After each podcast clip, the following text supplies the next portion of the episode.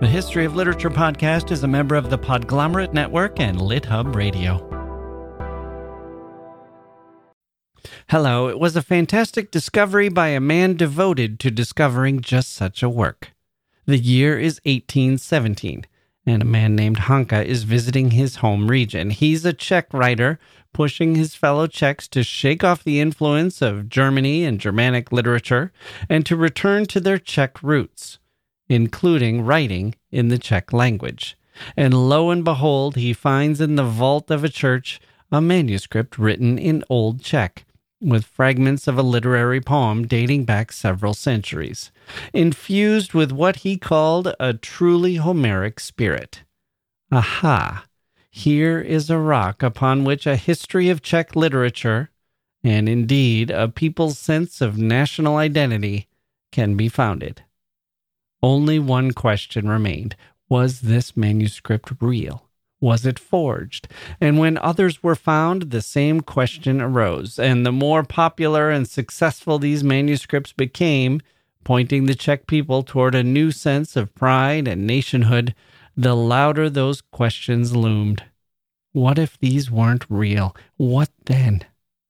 We talked to author David Cooper, professor of Slavic languages and literatures at the University of Illinois in Urbana Champaign, about the Czech manuscripts today on the history of literature. Okay, here we go. Welcome to the podcast, everyone. I'm Jacke Wilson. Thank you to everyone who has signed up to be a patron at patreon.com slash literature. That's a small monthly contribution or to everyone who has donated to the show at historyofliterature.com slash donate. I love you all. You are truly angels here on earth. Now, let's get right to it. It's snowing like crazy as I record this here in Washington, D.C., or the outskirts thereof, and I'm cold, and I can't wait to get out of this drafty studio and into a hot toddy. Well, I don't drink those, but you know what I mean. Under the big blanket in front of the fire watching a little something something on television. You should check out the documentary Jodorowsky's Dune, by the way. That's Jodorowsky with a with a J, J O D O. We're going to have an episode on Jodorowsky coming up soon, and his film is a delight. This film, I mean, the documentary about the making of, well, Jodorowsky is quite a guy. He attempted to make what would have been the greatest, most ambitious science fiction movie of all time. And yes, I'm including 2001 A Space Odyssey. He assembled a group of spiritual warriors to be part of the filmmaking efforts, including artists like H.R. Giger and Moebius, and then actors like Mick Jagger and Orson Welles and Salvador Dali and many others. And, and well, you'll you'll see for yourself. The interviews with Jodorowsky are a delight. He's a great spirit. And his ambition for this thing, which was to, to change the consciousness of the world, is infectious. It's available on some streaming services here in the States. It's on Max. So that gives you a little prep work. But if you don't get to it, that's fine too. We'll have everything you need in our episode, as we do today. David Cooper has been researching and writing about the Czech manuscripts. So let's bring him out to explain all of that, the little corner of literary history. And then we'll have a, a My Last Book with Jesse Kavadlo, our Don DeLillo expert. Will he choose one of Don DeLillo's books to be the last book he will ever read? We will see. But first, David Cooper. Okay, joining me now is David L. Cooper, who is Associate Professor of Slavic Languages and Literatures at the University of Illinois. He's also the author of Creating the Nation Identity and Aesthetics in Early 19th Century Russia and Bohemia. He's here today to discuss his new book, The Czech Manuscripts Forgery, Translation, and National Myth. David Cooper, welcome to the History of Literature. Thank you for the invitation. It's a pleasure to be here with you. So there's a forgery we're going to be talking about today, and I think a lot of people will maybe be a little bit familiar with the Ossianic poems, and I think there are some similarities here. So maybe we should start with that. Who was Ossian, and what did those poems do for Scottish literature? Yeah, so the poems of Ossian were first published by uh, James Macpherson in 1760, and Ossian was the traditional author of the poems. So he was a, both a warrior and a bard, supposedly from the, the third century. And a lot of the Scottish oral tradition songs were attributed to him. Mm-hmm. And so Macpherson, uh, under some desire and requests from some literary patrons, produced a translation of some of this material into English, or at least it was presented as a translation and presented as a literal translation of these these sorts of ancient songs are songs that had roots in, in an ancient period. Right. But in fact, they weren't they weren't really translations at all in a certain sense. right. Macpherson had kind of made this up, we think. To a certain degree. I mean, yeah. so he's drawing on there there were like real traditions, right? And there were real songs and real songs that were in Ossian's voice, you know, within the tradition. But he saw the the existing tradition as having been corrupted for one thing, there's lots of references to Christianity and appeals to St. Patrick in the songs.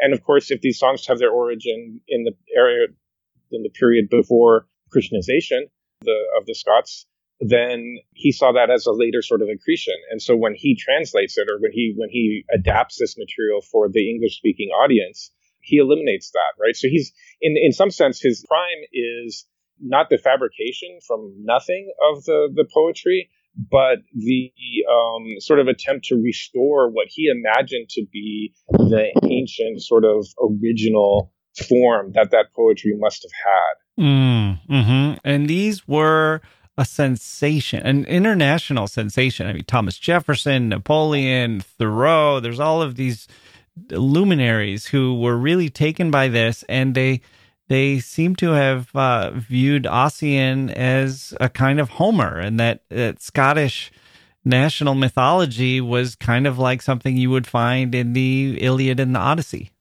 Exactly. So the, the, the analogy with, with the Greek literary tradition was was really important. So Ossian sort of occupies that that place of the original poet and the founder of the the what they're starting to talk about in this period as national tradition, right? So literature wasn't necessarily seen as limited or, or, or sort of defined by its national characteristics in you know the 17th century and for part of the 18th century but actually the scots are sort of in the forefront of starting to think about literature as a product of national culture Mm-hmm. Um, mm-hmm. And so the, the analogy Greeks then, then sort of become the original nation in this, in terms of literature. And they provide us, you know, our genres of epic poetry and tragedy and comedy and lyric poetry and all these kinds of things. And so, yeah, then you need to find, and so what are the roots of your national tradition? And then for the Scots, of course, it became Ossian. And yeah, it was, it was hugely popular for like a, a century and a half. It was sort of read and imitated all over Europe in fact, I was doing a bike tour in August this year in northeast Iowa, and I made sure that I made a stop in the town of Ossian, Iowa, along the trip, just to just to to mark it, you know. So yeah, people name their children after characters from these from the the poetry. So right, and and just to, I mean, often literature I think can be viewed as kind of a an idle pastime or, or an artistic, you know, sort of a, a, hobby or, you know, something that just colors life a little bit. But here we're talking about uh, people who will say, well, you know, this is like ignore the current borders or ignore what you know about the geopolitical world today. We are a people. We go back far. We have roots and we have there's something very important about who we were and how long we've been, you know, in that category and and we have accomplishments and achievements that can go back centuries that define us and shape who we understand ourselves to be. Yes, it's a very this the way that uh, developing romanticism conceives of national culture, right? It's it's mm-hmm. a very it's very mm-hmm. concerned with origins. Origins are defining, right? And they see the origins again on analogy with Greeks in, in epic poetry in these songs about mm-hmm. the battles, right? Yeah, that formed the national community. And so that's that's true for the Scottish the Scottish material. He uh, Macpherson publishes, recreates. Uh, in some sense, here here he's being he's really taking a small amount of material and extrapolating greatly from it. He creates the the epic Fingal, right? That's based that draws on these these songs where Fingal was a hero and there were battle battle songs, and he turns it into uh, a longer, coherent narrative in an epic length poem. Mm, okay, so let's move over a few hundred miles, I guess, to the east right. uh, to Queen the Queen's Court and Green Mountain manuscripts. What were those? So those were a pair of manuscripts, and there were actually a few other small, less significant manuscripts with just like a page of poetry or fragments of poems that were found around the same time. These were discovered in the second decade of the 19th century in 1817 and 1818, and they had epic poetry. They had these songs of the ancient battles of the Czechs driving out, for example, a Polish occupation of Prague or an invasion of the Tartars from the east as the Tartars were coming and sort of dominating Europe. Along with some folk songs, some love songs, and and and and other shorter sort of poetic forms. And when did these come to light? So it's it's again the, the, the end of the second decade of the 19th century, 1818, mm. 1817. Mm-hmm. Um, and actually, it's it's worth noting that this is this is the period when, in some ways, the Ossianic material was at, at its height of popularity. The the number of editions that were released, uh, you know, translations and, and, and copies of the, the Ossianic poetry was highest in the first couple of decades of the 19th century. So Europe is sort of awash in this material at this moment. Right. And how were these presented to the public? Were these also presented as as translations from a more archaic form of the language or how did that work? Yeah, in that way they're quite different actually from Ossian. So there's a lot of similarities in terms of the type of poetry and you know the the appeal to sort of origins of national tradition, but these were presented actually as ancient manuscripts, right, in the original Old Czech language. Oh, um, right. Um, which at at that point in time, because the Czechs are coming out of a, a counter Reformation in which Czech was had been seen as a language of heresy and sort of sort of suppressed and, and Czechs are all being educated in German in their schools, there's very, very few people, a handful of people at best, who can read this old Czech language. Mm. Mm-hmm. And so it's, but it's, you know, the, they manufactured, they took old parchment, they scraped off Latin texts, and they wrote these new old texts over top of them and and presented them as you know sort of one was supposed to come from sort of the 13th maybe early 14th century the other one by the by its writing forms and, and, and its language forms suggested it came from maybe the 9th or, or 10th century, which would have pushed back, you know, the, the date of the first writing we see in Czech by a couple of centuries. It was really quite spectacularly bold. Right. My uh, son once had to do a, a, school project where he had to come up with an ancient document, and we, I think we soaked a piece of paper in tea or something and baked it yeah. in the oven for a while, and we got a nice, good yellowish, uh, crispy looking uh, page, and and he did quite well on his. Uh, I don't think he fooled his teacher, but he, right. he got a good grade. and I know there, I mean, forgers who who do this with wine labels and who who do it with art, and I mean, they can be very convincing when they use uh, i think some paintings will use old canvases and maybe even old paints that they have access to in order to try to trick people so okay so let's take a quick break and then we'll come back and find out how this how all this happened and and how it was received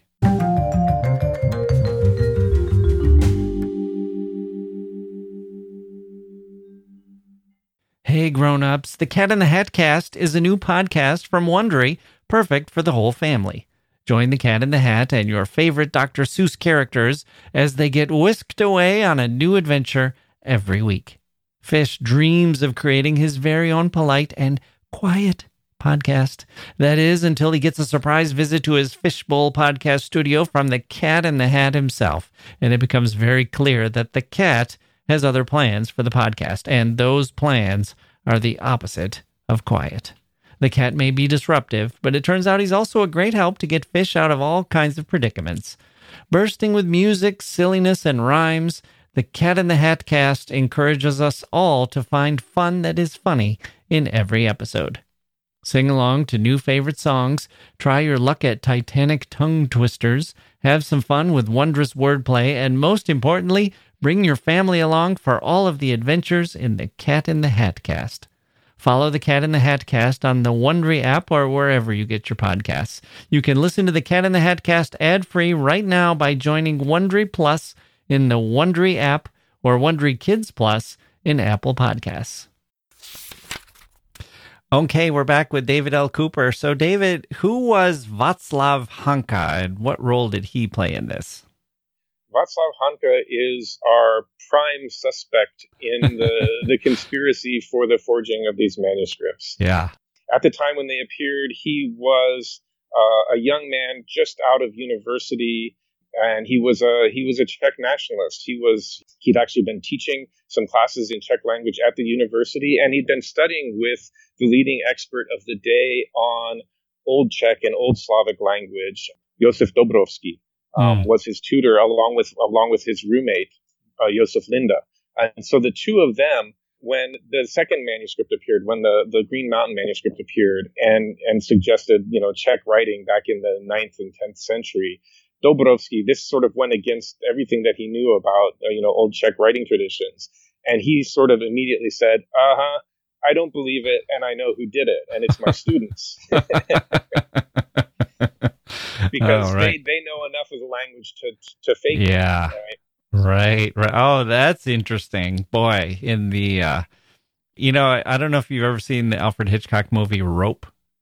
No, I haven't. Oh, okay. So that's one where it's it's based on a kind of Leopold and Loeb story of a couple of college students who decide to murder uh, somebody, and then Jimmy Stewart plays their professor who comes over for dinner and is immediately suspicious of how they're acting and whether they've taken all these ideas that he's given them a little too seriously. And it sounds like we would have a very interesting movie to have Dobrovsky uh, kind of uh, read this and think, oh no, I, I was on board with what they were doing when I thought it was legitimate, but this is, they've taken things a step too far. So, yeah. Uh, maybe we should talk a little bit about the Czech National Revival and, and exactly how these manuscripts fit into that. Were, was it, I mean, were people were they kind of fighting for their lives in a from a national perspective? Was this you know was it how essential was it for them to be able to say well we actually have a much longer history with a with much more much more elaborate or or much more artistically uh, sound than has been understood before it, it was really crucial in if you look at the the private correspondence of sort of the leading czech national revivalists of the you know in, in the first and second decade of the 19th century. You know, it's like a handful, two handfuls at most of people who are talking to each other. And, and they're trying. They have this program for reviving Czech as a language of as a language of education, right? As a scientific language, as a language of literature, as yeah. a way of you know sort of reviving. They thought you know their idea of nationalism and it's typical of the period is that it's it's existed back into antiquity, right? And we need and it's sort of been lost because you know we've been colonized by German-speaking people, and so we need to revive it. And so their their attempts to do that, they didn't have any sense that their project. I mean, there was no guarantee for their project. They they talked sometimes quite pessimistically about whether the outcome would be positive, whether they'd be able to to sort of recreate a, a sort of living Czech national culture. And I think that, you know, not, not that it wouldn't have happened without the manuscripts, but the manuscripts were certainly a very important part of what happened, right? And what enabled them to uh, recruit people to the cause, to tell people. So you're being mm. educated in German, and, and German culture has gone through this tremendous renaissance in the late 18th century and into the 19th century. It's it's it's kind of the leading literature in Europe right? Schiller and Goethe are idols to everyone. Yeah. And so, how do you convince people? No, you should be writing your poetry in Czech rather than in German, and you should be trying to write your scientific articles in Czech rather than in German. It's it seems silly because there's so few people actually that can read it. In the in the villages outside the cities, they speak Czech, but they're not learning to read and write it, right? And so it's this comes along and teachers in the schools sort of hand it to the, their students to read outside of class and say, hey, you know, we're reading this German material, but look, we Czechs had something too. Right, right. You can imagine that people who, before they would have an example like that handy, would be kind of saying, well, okay, Czech is, is fine that people are speaking it, but boy, this is you know it's not an it's not a language for the educated people, or it's not fit to be a it's not a, a, worthy kind of worldwide scale language because it doesn't have a Goethe, it doesn't have a Schiller. It's I, am sure people would make that argument using Shakespeare or you know the kind of traditions that English has if if they were faced with a similar situation in the UK or the US. Yes, yeah. It's not the best poetry that was written in the first half of the 19th century in Czech, but it's up there. It's high quality and it's, and it's presented as folk poetry, right? So right. It, it, the fact that it's a little bit more simple um, and it has a sort of repetitive diction, that's how it's supposed to be, right? And mm-hmm. so it was quite effective. So like the, the closest analog and the material that they were probably copying most closely was folk songs that were being collected and published in the second decade of the 19th century by uh, the, the, the Serbian nationalist Vuk Karadžić he was publishing these South Slavic epic poems, and everyone in Europe, they, were a sensation as well. Everyone in Europe was reading them and comparing them to Ossian, right? Comparing them to the German Nibelungenlied, right? And, and these kinds of things. And so the Czechs, I mean, the Czechs were desperately searching through their, their archives, right, for this kind of material, and they weren't finding it. And so I think Hanka and, and his collaborators recreated it, and they used that South Slavic material as an important sort of related Slavic model that mm. copy mm-hmm. and imitate. Now, were Hanka and others aware do, that we know of of the example of Ossian? They they certainly most certainly were. Uh, like I said earlier, it's it's you know it's sort of at its height of its popularity at this moment in the in the early 19th century. There were a number of German translations already, and in fact, one of the translators, Michael Denis, who translated it in the late 1760s, not that long after it was first published, translated it into German, in his introduction to the material says, hmm, the Slavs, it seems, must have some similar kinds of material to this. I wonder why we haven't seen it yet. right? And so this sort of impetus to let's go look for it. And if we don't find it, maybe we can recreate it as well. Yeah. How were they received? You mentioned some teachers who would give them to students kind of outside of class, but were they mm-hmm. bestsellers or do we, how well did they do in both within and, and around the world? So the, the, the skeptical reaction of Dobrovsky was an obstacle to the Green Mountain manuscript for a number of years until there was a sort of scholarly refutation of, of his doubts. Mm. Um, but he never doubted the first manuscript. He never doubted the Queen's Court manuscript. Um, but it takes a while for the momentum to build. Fairly early on, there's some musical settings that are composed for the lyrical songs but the cult of the manuscripts, and there, there, there's a cult that definitely develops, sort of takes off with the, the, the, development of the Czech national movement. So it's only in the 1840s that, that it starts to become a mass movement where you really have uh, large numbers of people who are start to be educated in Czech and, and start to you know publish things in Czech. And it's when that movement gets going that these manuscripts sort of take on a sort of sacred status as this sort of founding documents and they mm. At this point they do become a bestseller there's there's edition after edition after edition that's coming out in the middle of the 19th century of these poems and again no one can still read them right they're still written in this older form of czech that has a really different verb system all of the narrative past tense forms of verbs in old czech are different from modern czech Mm-hmm. And so mm-hmm. it's sort of unrecognizable and unreadable in, in a basic way. But they're always published with German translation, modern Czech translation. And by the middle of the century, they were, they'd also been translated into French, into English, into Italian, and into a bunch of other Slavic languages as well. And can we measure any, uh, I guess, geopolitical impact in terms of was it cited by artists around the world or by politicians anywhere or anything to sort of say, look, this is, you know, uh, kind of in the way that Ossian was? No, not to that degree. It didn't reach that sort of uh, height of popularity as Ossian because the sort of by the time it starts to circulate, Ossian is also sort of on the decline in the second half mm. of the 19th hmm. century. There's mm-hmm. this new sort of rise of positivism, right, that starts to bring skepticism towards these these kinds of things.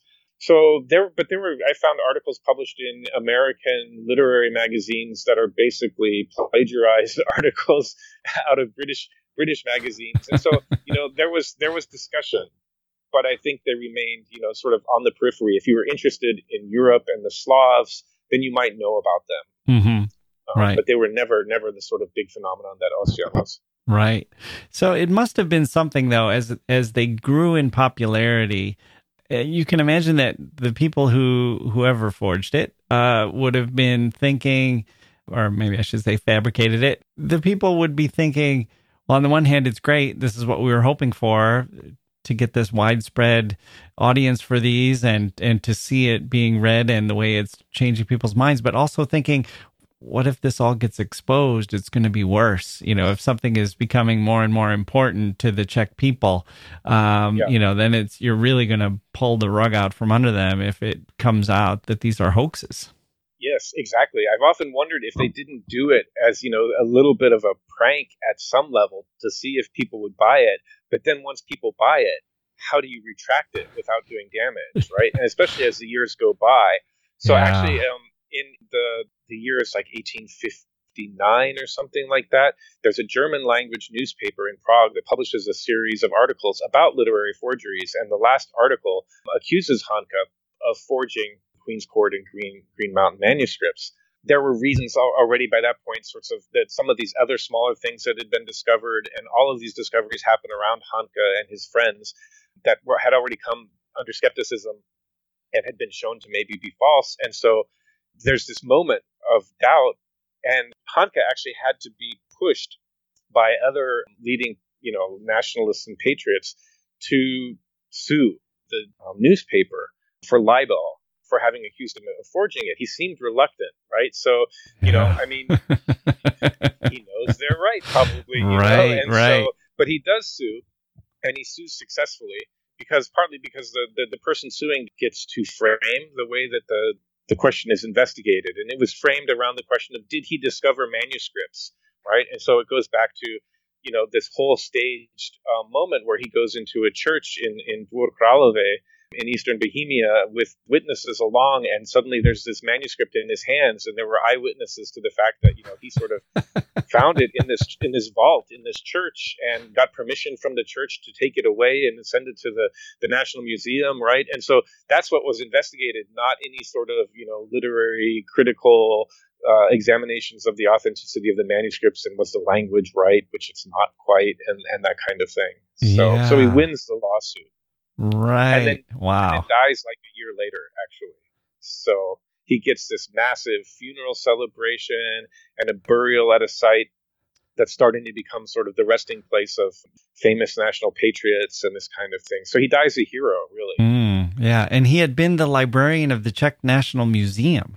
Yes.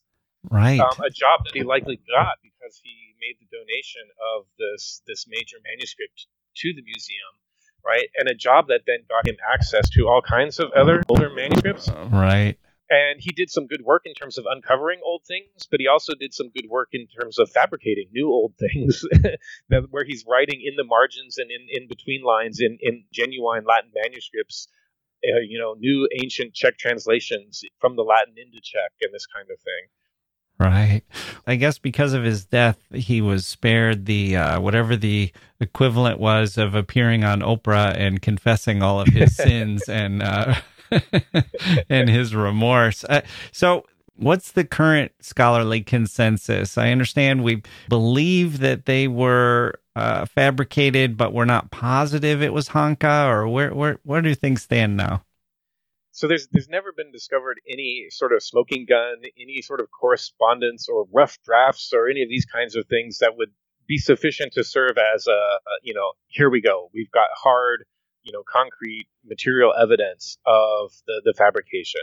The evidence is circumstantial, but it's it's so much circumstantial evidence at this point mm. that there's really no question that Hanka was involved that his roommate Josef Linda was involved. Probably his friend, who was an art restorer, was was involved in the fabrication of the material manuscripts. Mm-hmm. Right, and there were others probably who were in on it who maybe weren't you know involved in writing the poetry or producing the manuscripts. So, and it's all based on well, for one thing, the the, the language isn't quite correct Old Czech. So these again, the, the verb forms they were they had um, they'd gone out. right. The, the, the, Old Czech had an aorist and an imperfect verb form that were used for narration of these events, and the modern Czech doesn't have those verb forms, and Hanka doesn't quite get them right, and he sometimes uses the wrong one in, in, in, the, in the wrong situation, right? And right. there's other things too where they're imitating because they're imitating Russian and, and Serbian folk materials, they sometimes use uh, things that grammatically are closer to Russian and Serbian than they are to Old Czech. For example, the basic and conjunction. There's two. There's a there's a and there's e. And modern Czech and Old Czech use a with a much greater frequency than e. And e has its, its very specialized sort of narrow usage. They're using e about 10 times more often than a. And that mm. doesn't correspond to any other Old Czech writing. So these kinds of problems were initially like linguists in the in the sort of middle 19th century that were studying Old Czech were sort of making an exception, right? There's there's these kinds of documents, and there's these that come from the oral tradition, mm. and the hmm. language seems to be a little bit different. And at some point, you have enough exceptions and enough sort of um, a big body of material versus this small body of material, and, and, and, and the linguists are finally saying, hmm, actually, maybe this stuff is just not genuine. Yeah. And you mentioned this before, I think, but just to tease this out a little bit, Hanka had also been caught doing a didn't he alter some manuscripts or something or there were other incidents that kind of cast some doubt on his reliability exactly yeah so for example, he came in 1849 to the, the board of the National Museum with a new discovery that was sort of a continuation of one of the poems, the, the one from the, the, the Green Mountain manuscript. It was the legend of the founding of the Czech dynasty, and it was the prophecy of this, this princess Libuše. It was a genuine Latin manuscript that, that he had found in the National Museum and, and had it published. And then suddenly he finds also a Czech version of it. And and at, at that point, I mean, there had been enough sort of doubts around him uh, that the board sort of looked at, looked at him and looked at the, looked at each other and said, uh, "No, this is a step too far." so it's like here's a here's a Latin manuscript I have, and if you give me about six weeks, I'll find one in Czech too. Exactly.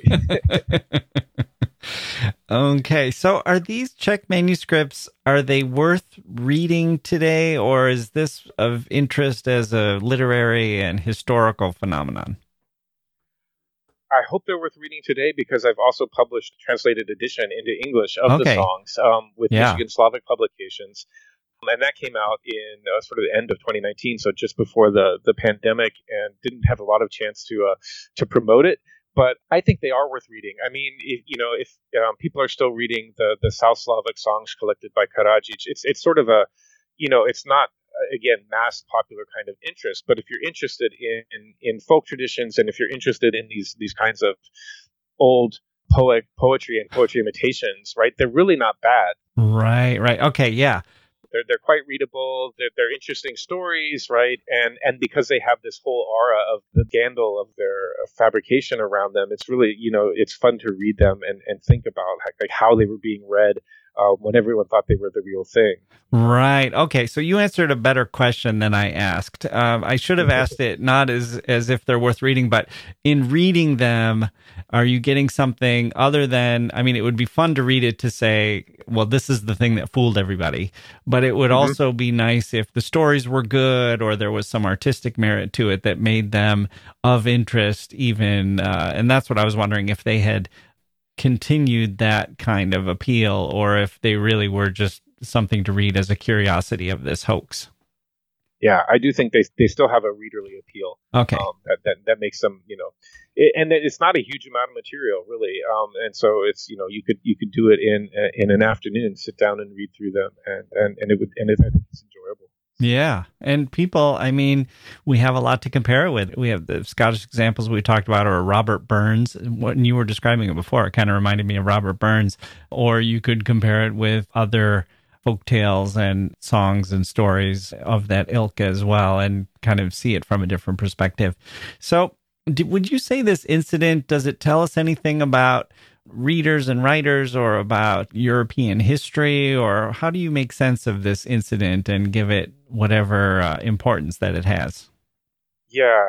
I mean, I think that the form that they took tells us a lot about what people wanted in, mm-hmm. you know, the second decade of the 19th century, what they were looking for, what was going to be most useful for a reviving national literary culture, right? I mean, I think they hit that like square on the head of the nail the the fact that it became such a phenomenon before I mean it's not really exposed until the the 1880s finally and and quite sort of slowly and reluctantly among you know Czech patriotic circles. And it tells us a lot about how they conceived of national culture right? And it's I think it's different from how we conceive culture today. We conceive culture as not having such well-defined borders, as being sort of more porous, and we understand that cultural creativity often takes the form of cultural interchange with other places. But the, mm-hmm. the romantic nationalist perspective is very invested in our own national originality, and it has to be ours, and it has to be unique and different, and belong only to us. And I think that that was hard for them to give up, right? Yeah. This this sort of represented that to them, and it was very hard to give that up. Yeah. Well, you can see that kind of anxiety. I mean, I, I was just doing some, uh, I just did an episode on Washington Irving, and you could see that anxiety in America of the day. Of you know, we we have to be able to produce writers that are not just translations of European writers or are not just mm-hmm. imported from the UK. Like if we're going to be a real place, a real nation, we've got to have some writers of our own who can compete on that level. Or you know, I'm thinking of. Uh, today in Canada where they have a certain percentage of what we broadcast has to be Canadian. It can't just be all shows from Hollywood and and from the US and and a feeling that you kind of have to define yourself through your storytelling and through your art if you're going to be able to stand on your own. Mhm. Yeah, and I think that that's it's it's it's a narrow view of literature. It's a narrow view of creativity, right? I mean, it's it's it's functional for nationalist purposes, but I think we all have good reason to mm. be skeptical about certain aspects of nationalist purposes. I mean, one of the groups that in the early 20th century, after the, the scholarly community had certainly decided that these were fakes, that were promoting them still as genuine was the Czech fascist movement mm, in the 1930s, mm-hmm. right? Because again, they're, they're sort of their narrow conception of nationalism and the need to have your own sort of thing that you can trumpet around. Um, the, the, the manuscripts still could serve that. Yeah. And what you're really doing is, in the case of, of Hanka, is to show that you're you're capable of a hoax, and in the case of the fascists, that you're saying, don't believe what your eyes tell you, just listen to us and and don't doubt, and you know go along with what the authority is presenting because we will believe what we want to believe, not what is necessarily true. Right. Okay. Well, that was fascinating. David Cooper, thank you so much for joining me on the history of literature. It's been a pleasure.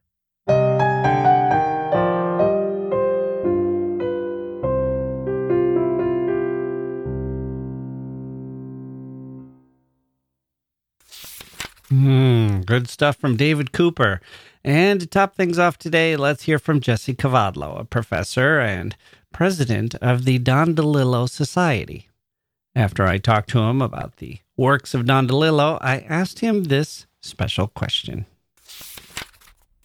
Okay, we're joined now by Jesse Kavadlo, president of the Don DeLillo Society and editor of the book Don DeLillo in Context. Jesse, this question comes from a listener who asks, What do you want your last book to be? This will be the last book you will ever read. You can either choose one that exists or describe one that has not yet been written there are a whole bunch of books that I've read and reread lots of times. So it's tempting to pick one of those, one of those, you know, mm-hmm. kind of mm-hmm. comfort books. So Don DeLillo's White Noise is a great example. I've read that book more than any other. I've also read Michael Chabon's The Amazing Adventures of Kavalier mm. and Clay mm-hmm. many times. And considering that it's a 600 plus page novel, each time I go into it, it's not a small thing. I've read Jennifer Egan's A Visit from the Goon Squad a lot of times. And each time I read it, I feel like I get more and more connections. But I think in terms of this last book, I would probably go with something almost thematically having to do with last, as opposed to something that I've simply read before or found comforting. I would probably have to go with the essays of the philosopher Walter Benjamin, that he was very mm. interested in something like ends of things, the purposes of stories, death, the way in which technology interfaces with the world. It feels like if I were going to end on something, it would probably be the way in which Walter Benjamin was understanding the world. He also wrote these in this kind of Holocaust context. So in many ways, the world was ending for yeah, him right around right. that time. Sounds like a dark way to go out, but in some ways, it is also a uh, very clear vision of how he wants the end to be. Mm-hmm. As that the window is closing and your world is shrinking, so to speak, but you'd be in the company of somebody who was going through something very similar and still writing at such a intellectually high level. exactly. That it's hard to say that other people have been through the end of the world, but some people have been, and Walter Benjamin was one of them. Mm. Now, I found this little note in the book that you edited, Don DeLillo in Context, that Michael Cunningham was asked about the books he would bring to a desert island. And he said, Well, you know what? If I had to, I could just take a single DeLillo sentence with me and read it over and over again, which I thought was really beautiful and quite a tribute to Don DeLillo. But how about that instead of a last book? I might have to read that sentence a lot of times, but I think it would certainly work. okay, Jesse Kavadlo, thank you so much for joining me on the history of literature. Thank you. Okay, there we go. That is a wrap, as they say for this particular for this particular episode of the history of literature. My thanks to Don. Whoop, almost said Don DeLillo. I guess I could thank him too. Why not? Thanks to David Cooper for joining me, is what I meant to say. You can find his book on the Czech manuscripts at bookstores near you, and to Jesse Kavadlo for the cameo appearance. Walter Benjamin. We've been meaning to do an episode on Benjamin. Hopefully, we'll get there soon. In the meantime, and as always, I'm Jacke Wilson. Thank you for listening, and we'll see you next time.